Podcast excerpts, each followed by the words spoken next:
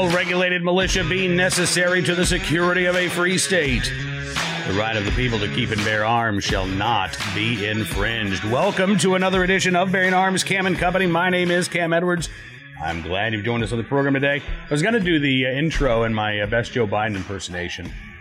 Well regulated militia being necessary to secure a free state, wrong people, keep their arms, not be infringed. But uh, I don't think it ever actually quote the Second Amendment. I'm pretty sure he doesn't remember it. Uh, seems to be reading off the teleprompter a lot these days. Anyway, we're going to be talking about uh, Joe Biden's remarks on a Wednesday, and I'm going to do my best to ignore. Well, let's put it this way. We're going to talk with Larry Keane of the National Shooting Sports Foundation here in a minute. We're going to talk with Michael Cargill uh, of the Texas Central Texas Gunworks uh, about the Biden uh, comments regarding uh, rogue gun dealers and the, the zero tolerance policy that uh, Biden says the ATF will now have for rogue gun dealers, suggesting that in the past, perhaps even when Biden was vice president, that the uh, ATF had a a policy of meh, you're selling guns out the back door without uh, going through a background check. Nah, no big deal. We'll see you next year. I don't think that was the case, but I think Biden's looking for a scapegoat here. Violent crime is on the rise across the country. And Biden certainly cannot blame the defund the police movement. He cannot talk about the millions of dollars that have been stripped from police budgets in cities from Seattle to uh, New York City. Uh, he can't talk about the increasing lawlessness uh, in many of these Democrat uh, cities where you've got, you know, prosecutors who are saying, well, uh, yeah, not only are we not going to prosecute, you know, minor drug offenses, uh, we're not going to prosecute shoplifting. We're not going to prosecute uh, prostitution. We're not going to prosecute, you know, maybe human trafficking, but uh, eh, even then, kind of iffy, right? there's a lot going on in this country that has led to this rise in violent crime. But Biden and Democrats want to place the blame on one thing guns. The the specifically the increase in gun sales last year. Now, think about this. Each and every year in this country, millions of firearms are sold.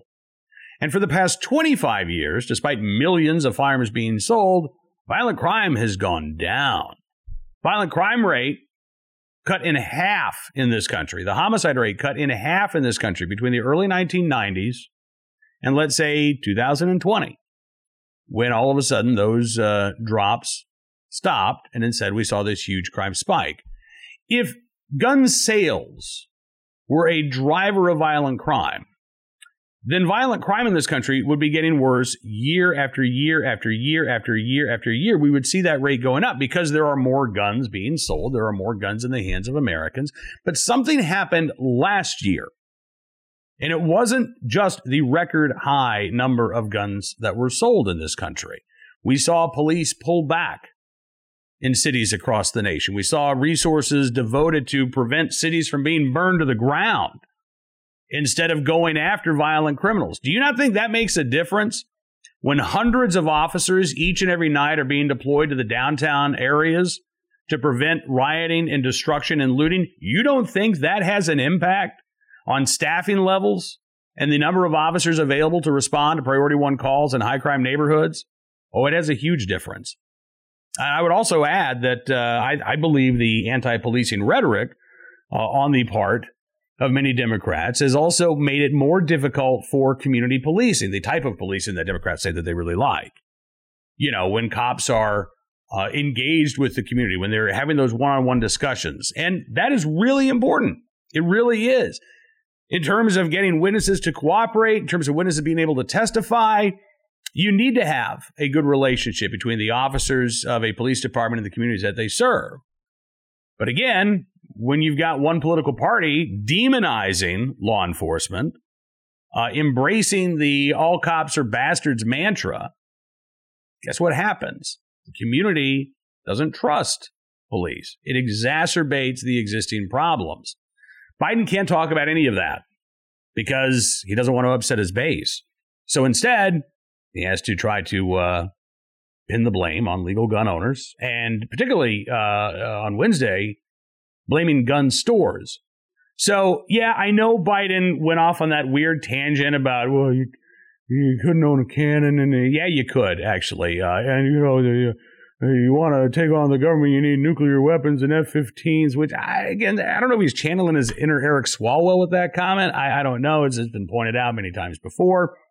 Uh, the Taliban doesn't have nuclear weapons, doesn't have F-15s, and uh, sadly, seems to have done quite well in outlasting the uh, U.S. military and is now busy taking over Afghanistan.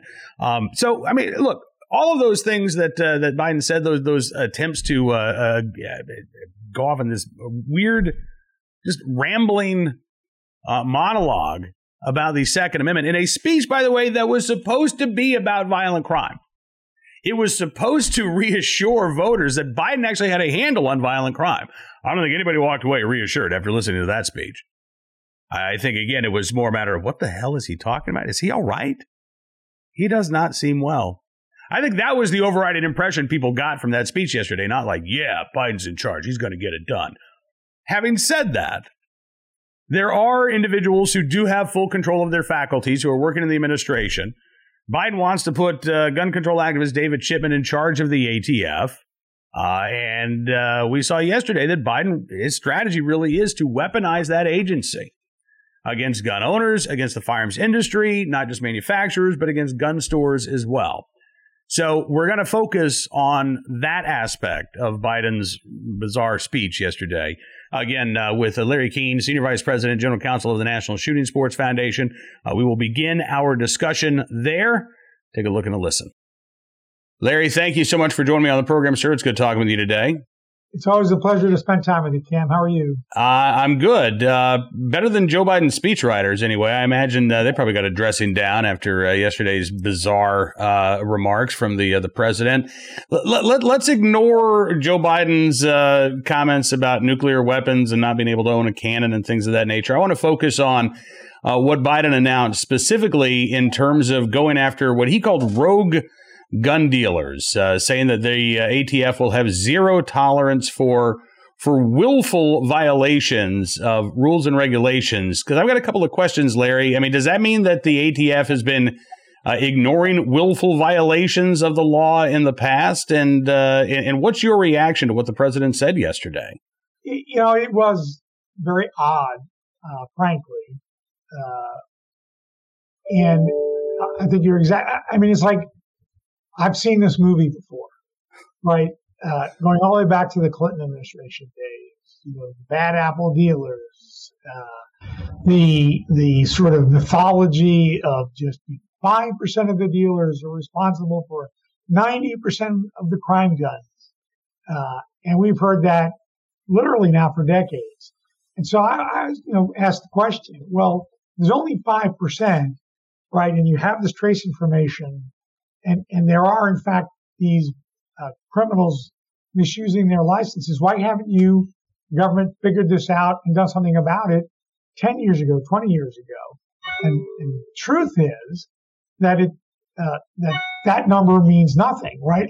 And, and going all the way back to the Clinton days, when they would put out these tracing reports, they would be very clear to say the fact that a dealer has a trace or even has more than one trace doesn't mean that they're done anything wrong. It doesn't mean they're a bad apple or a rogue dealer. And there are lots of reasons why dealers would have a number of traces. You could be a high volume dealer. You could be a dealer who's been around in business for a long time. You're going to have more traces. I mean, that's like saying, you know, 30% of drunk driving accidents involve Fords. So we have to go after Ford dealers. I mean, you know, there are many, many, and they don't take into account that on average, the what's called the time to crime, mm-hmm. a gun is sold at retail uh, after a background check, and when it's recovered by law enforcement and traced, is like 10 years. It varies up and down, but roughly a decade. So the gun was sold after a background check 10 years before it's recovered in some crime for some reason. Uh, and that means the dealer's a bad guy, you know, and, and if there are, look, if they have information that indicates somebody's engaged in illegal firearms trafficking, nobody wants to see them arrested and put out of business more than the industry itself.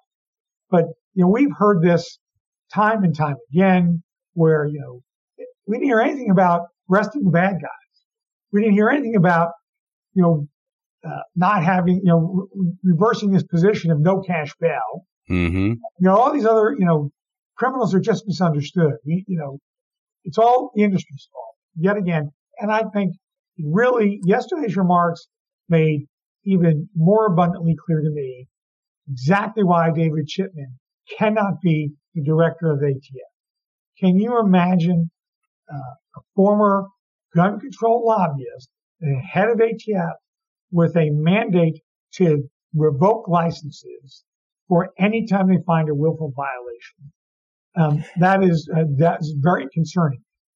Absolutely, and you know, I mean, it, it, begs the question of what would they consider to be willful, uh, and and with a uh, committed gun control activist uh, in charge of the ATF like David Chipman, would uh, you start to see you know paperwork violations? I, I was speaking with uh, Chuck Michel, head of the California Rifle and Pistol Association, yesterday, and he says, look, you know, he's seen cases where uh, firearms retailers have been dinged for uh, writing L.A. County as opposed to writing out Los Angeles County right. on on paperwork. Um, David Chipman seems like the kind of guy who who would use that as an opportunity to uh, to shut down gun stores, and we know that uh, with Biden's gun control legislation tied up in Congress right now, that that the Biden administration, I believe Biden himself, certainly gun control uh, uh, activists, see the ATF as the the the best tool that uh, that they can use right now to go after the firearms industry uh, and gun owners themselves. I, I, do want to ask them because Joe Biden had mentioned this roundtable discussion that took place before he uh, made his public comments yesterday. Um, given the fact that uh, you know the the centerpiece of Biden's proposal here is to go after these quote unquote rogue gun dealers, was the National Shooting Sports Foundation invited to have a seat at that roundtable? Where have you uh, talked to the Biden White House at all about his proposals? Well, you know, through the pandemic, the mail has been a little slow, so maybe it just hasn't gotten delivered yet. But uh, I'm not holding my breath that we're going to get it, uh, that we'll ever receive an invitation uh, to talk to this White House, which is really unfortunate because you know the industry works cooperatively with ATF on things like don't lie for the other guy, anti-straw purchasing program, retailer education, compliance training that we do you know, with ATF, the SHOT Show, and otherwise, and programs that we do like Operation Secure Store to help uh, retailers uh, harden themselves so they're less likely to be the victim of a burglary. But they don't want to hear about that. It's, you know, it's, the industry is responsible for the criminal misuse of firearms. It's like, you know, it's like 20 years. We've gone back, you know, to the future 20 years ago and it's the same rhetoric we heard in the Clinton administration uh, that led to the lawsuits against the industry, trying to blame us for the criminal misuse of firearms because they didn't want to address the actual problem. They didn't want to go after the criminals that are committing the mayhem, you know, and, you know, we heard Cedric Richmond on MSNBC say it's, it's all, you know, the, somehow the NRA is in, control of the government. And the problem is uh, all these guns being sold in the past year. You know, eight, eight and a half million people purchased firearms for the first time for self-protection, and, and they're the problem. Um, you know, law-abiding gun owners are the problem. Dealers who are on the front lines of preventing guns getting into the hands of criminals, they're the problem. And the Gun Control Act says, the way it's written, a single willful violation is all that's needed for ATF to revoke a license. Now, ATF has never done that, you know, just for any old violation. They, they will, as, Chuck mentioned, write up for violations where you didn't write up the county, you abbreviated, right? Even though everybody in the world knows what that stands for. Mm-hmm. And there's no risk to public safety. So ATF has said, like, you're going to focus on the violations that impact public safety, right? And, and that's appropriate. But that's not what's going to happen under a Chipman led ATF and under this administration they are going to look to put scalps on the wall and revoke licenses of dealers and put them out of business to, you know, quote unquote, send a message. And they're not going to deal with the problem of crime. they're not going to, you know, um, go after the bad guys and put them in prison and, and, and do things like Project Exile. It actually works. They, they want to come after the industry. This is, you know, and he's talking about repealing the Protection of Lawful Commerce in Arms Act. what does that have to do with, you know, the rise in crime? As if right. law somehow caused crime to rise and then somehow re- repealing it, which they don't have the votes to do, is going to solve the problem. It's got nothing to do with it. That is just, you know, hat tip to the plaintiffs' lawyers and the gun control groups who want it repealed so they can sue us again and try to drive us out of business or inflict so much litigation costs that companies have to settle because they can't afford to fight anymore. And then, you know, exactly what happened 20 years ago. You know, you settle and agree to this, these, you know, provisions, which we can never get passed through Congress or state legislatures. So it, it's regulation through litigation. They want to go back to where they were 20 years ago. I mean, it's like I said, I've seen this movie before. Well, old. it's a uh, it's a it's a Biden reboot, uh, so to speak. Hollywood loves the reboots. I, you know, so so let's talk about uh, this from a, a political perspective for a second, because you know uh, polls have shown that Biden is underwater, basically, uh, in terms of how the public feels he is handling crime, which is, I think, the big reason why he had this speech yesterday. I cannot imagine. Uh, any resident of a high crime neighborhood, you know, from New York to L.A., feeling better uh, and more confident after watching Biden's speech. I think it was rambling. It was semi coherent at times. As you say, the, the focus was on legal gun owners. The focus was on federally licensed firearms dealers. Uh, rarely a mention of violent criminals other than, well, we need to give them summer jobs and uh, midnight basketball. Uh, you know, uh, that, that, that seemed to be uh, Biden's only focus when it comes to violent criminals. So I don't think this moves the needle in terms of where the public is on Biden's proposals. But but I'm curious about David Chipman's nomination, David, uh, uh, excuse me, Larry, um, because we saw Susan Collins, senator from Maine, earlier this week, come out and say that she is now opposed officially uh, to Chipman's nomination. Uh, you have uh, a former ATF director, Michael Sullivan, speaking out against Chipman's nomination. You've got current ATF employees who are speaking under the condition of anonymity, saying, We don't want this guy in charge. He's a gun control activist. He's going to politicize the agency.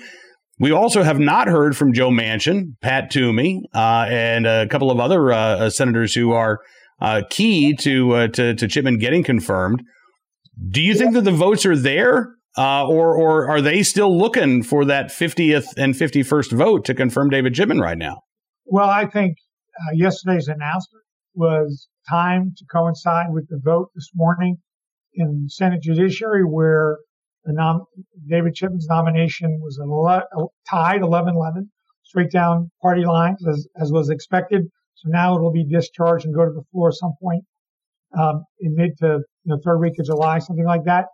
Uh, you know, you know, Senator Manchin hasn't indicated.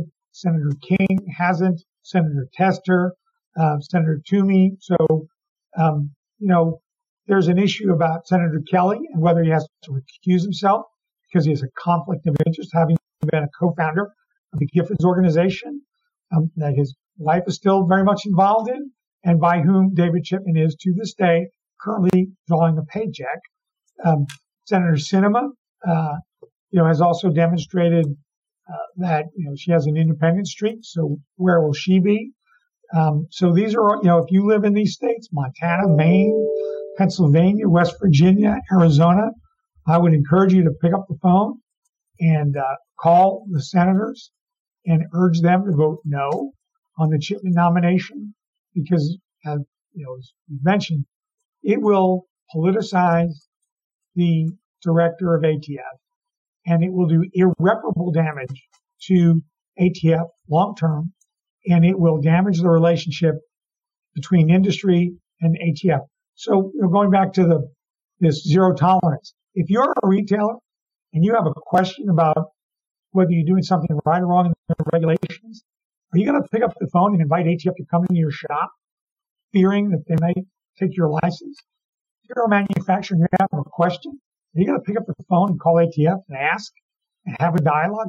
That's what happens now, right? If you're a retailer and you think somebody was in there trying to straw purchase and you deny the sale, are you going to pick up the phone like you do today and call ATF and say, hey, you know, this guy was in here and, you know, I was a little suspicious. That happens today, which is why retailers are the primary source of information to ATF for trafficking investigations. Are retailers going to be willing to pick up the call, pick up the phone and make that call? They're going to fear that they're painting a target on the chest for an aggressive ATF to come in, inspect them, find some mistake they made, and put them out of business and destroy their livelihood. I mean, it's, it's, you know, NSSF has never opposed a nominee. We've supported every nominee that's come out of committee, including Obama's nominee, B. Todd Jones, because he was qualified. But I've never seen a more unqualified candidate, a more biased candidate or, or nominee for this position. So I don't know if the votes are there. I think it will be very, very close. I think it'll be, you know, one or two votes either way, probably one. Um, you know, so we'll see. You know, people need to pick up the phone, contact their senators and weigh in. I mean, you know, your Second Amendment rights are at risk. And, you know, there are things he can do. It doesn't require, you know, an act of Congress or rulemaking. He doesn't think people should own suppressors. So right now it takes almost a year to get a form for in order to get a suppressor. So what if he takes resources away from processing those forms and puts it somewhere else? Mm-hmm. Now, three years, four years. If you're if you're trying to import a product as a manuf- an importer or manufacturer, you got to get an import permit. Well, now that takes a year, or it gets denied. Um, you know, it's how laws are, how regulations are interpreted. All of a sudden, and we see this from time to time, where ATF takes a very different interpretation of a longstanding rule that was understood. We saw that, for example, with um, so-called armor-piercing ammunition under the Obama administration. All of a sudden, you know, ammunition that had been lawfully sold and was being sold for the hunting market was was deemed to be armor-piercing ammunition out of the blue, without any rulemaking. Just this is how we now interpret it. So, a lot of things can be done under a Chipman ATF that will um, inhibit the ability to exercise your rights. It will inhibit the ability of industry to do business and damage that relationship. Uh, and, and I think damage ATF long term, which is why you're hearing from people inside ATF about concerns about how this will impact the agency.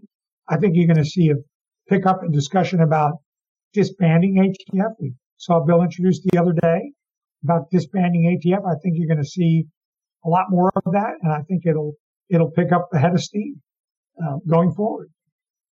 All right. Well, Larry, listen, we appreciate your time as always, sir. Thank you very much for joining us on the program, and I know we'll be talking again very, very soon. Good to be with you, Cam. Have a good day.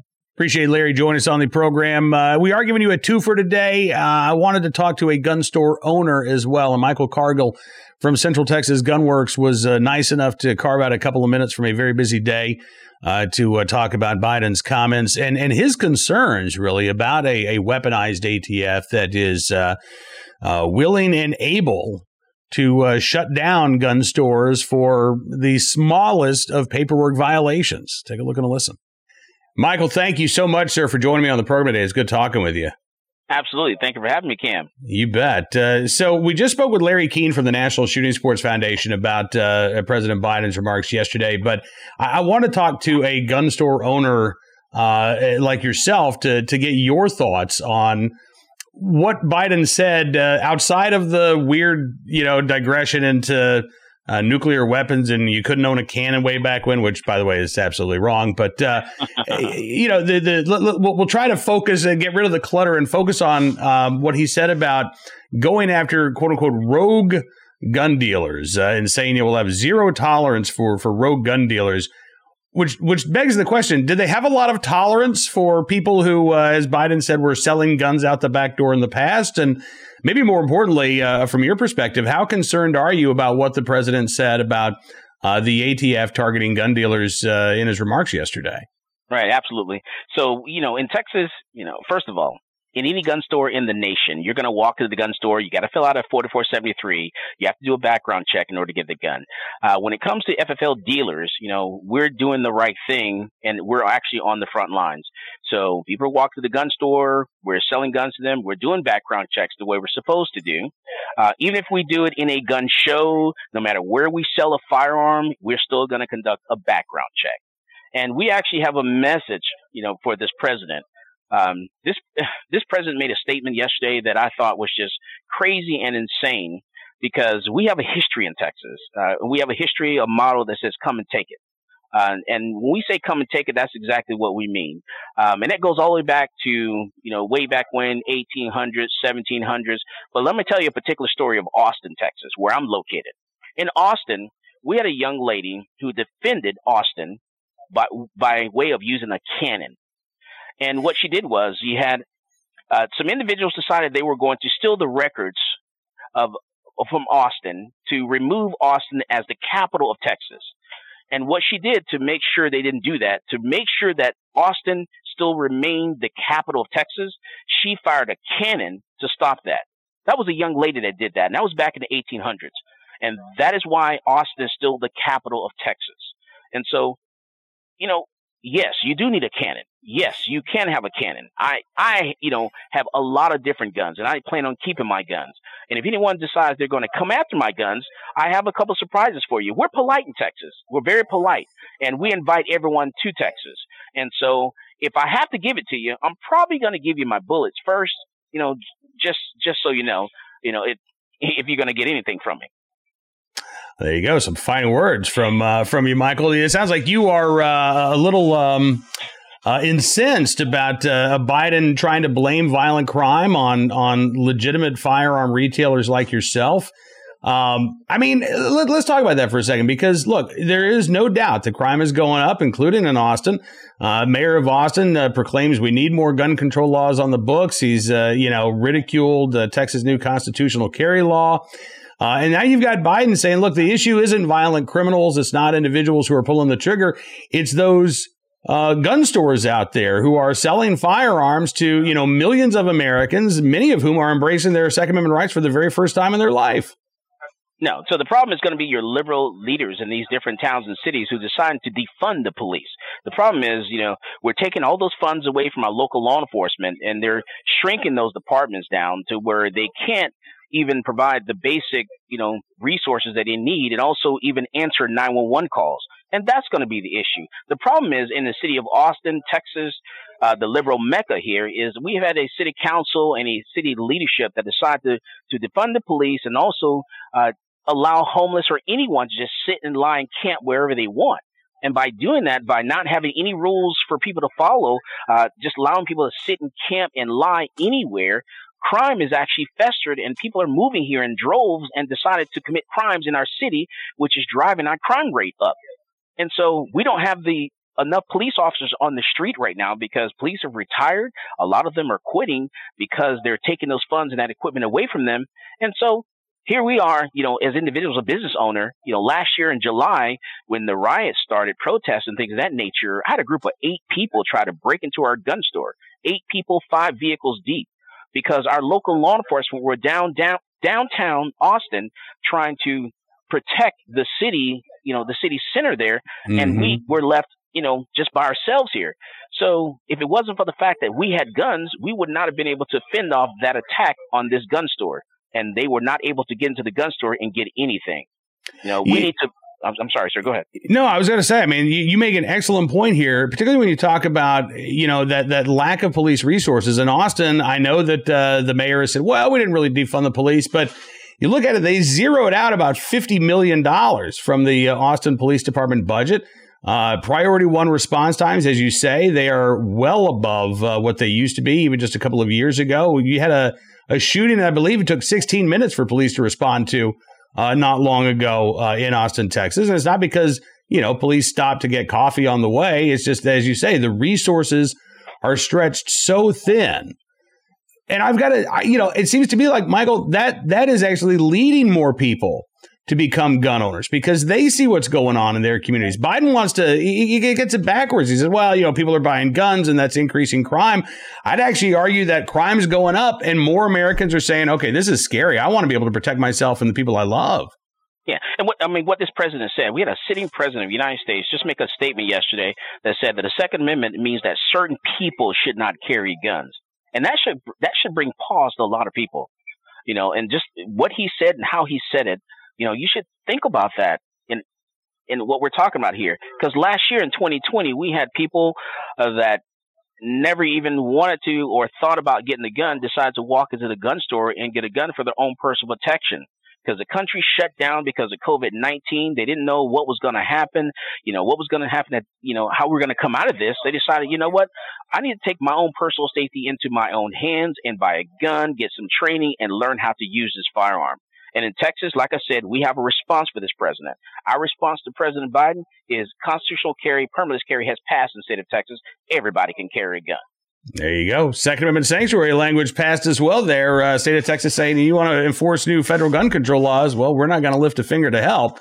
I, you know, but I got to ask you, Michael. I mean, when when you hear the president say we're going to have zero tolerance uh, for these uh, gun stores that make quote willful errors, um, how how concerned does that make you as a gun store owner? That uh, you know, let's say if David Chipman, uh, a gun control activist, gets confirmed as the head of the ATF that that he'll see, you know, even a paperwork violation uh, as a, a willful violation and try to shut down uh, your gun store or other gun stores in the state of Texas. I'm very concerned. That gives me great pause because that means that the ATF, which they can walk into this gun store at any time right now and decide to inspect me and bring four or five agents to go through every single, piece of paperwork that I have.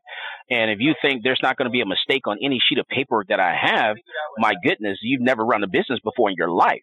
And for him to say something like that, every gun store in this nation should be concerned and scared, and we need to stand together because this can you know we, we can't do something like this you know I, I i have to be able to you know yes my intentions are good when people walk to the gun store we have different checks and everything that we go through to make sure that we're doing the right thing our intentions are good we're not trying to make mistakes I don't think anyone wants to make a mistake in all this stuff. And it's a lot of stuff. It's a lot of work, a lot of processes that we have to follow.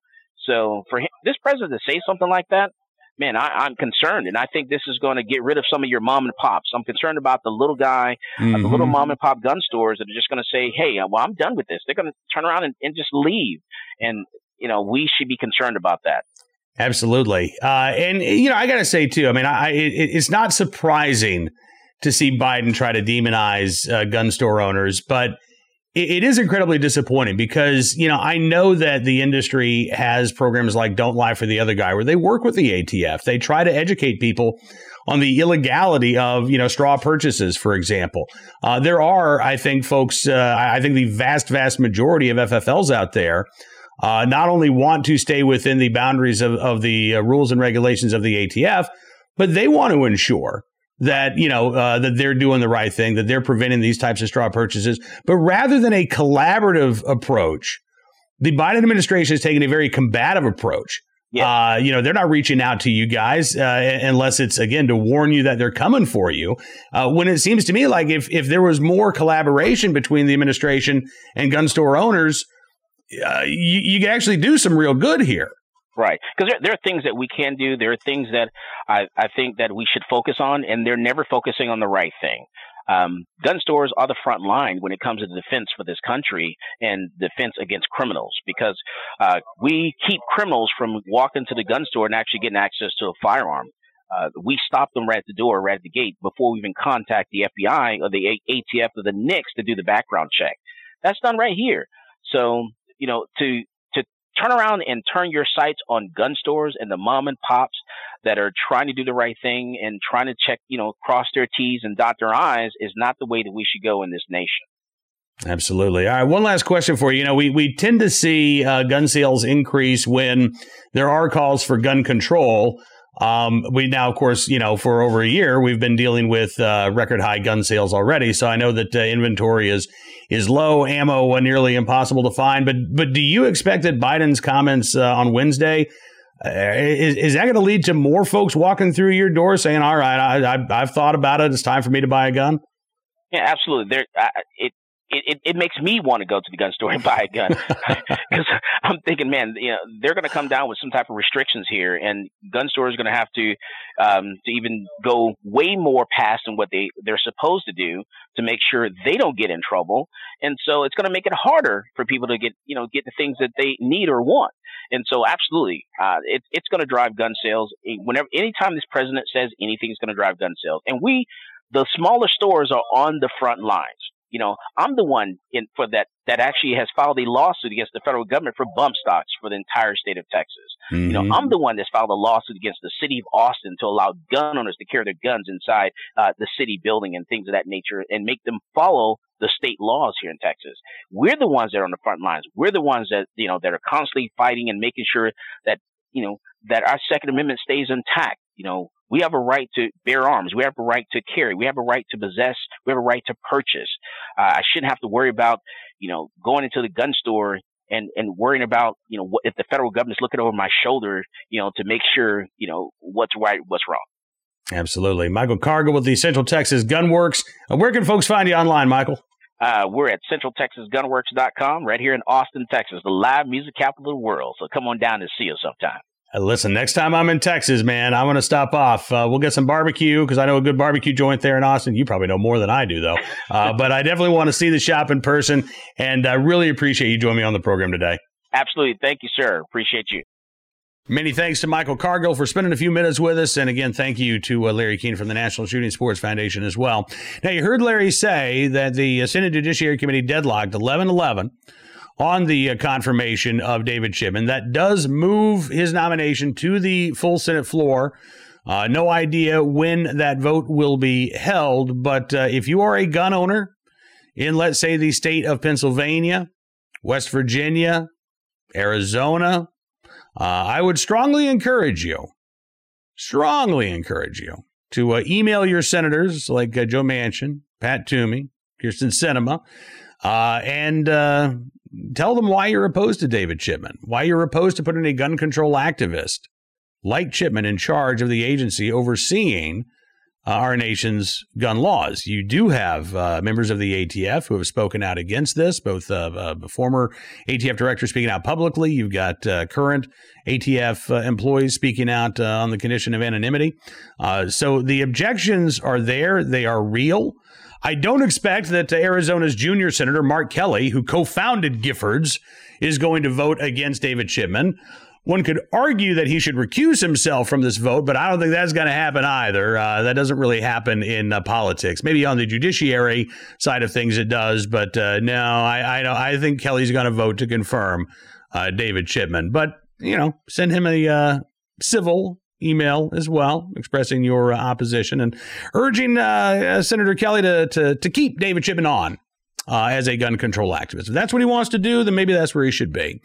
All right, that is going to do it for this edition of Bearing Arms Cam and Company because we gave you a couple of extra interviews there, or at least one extra interview. We'll uh, skip our deal of the day, our uh, uh armed citizen story, and more, but we will.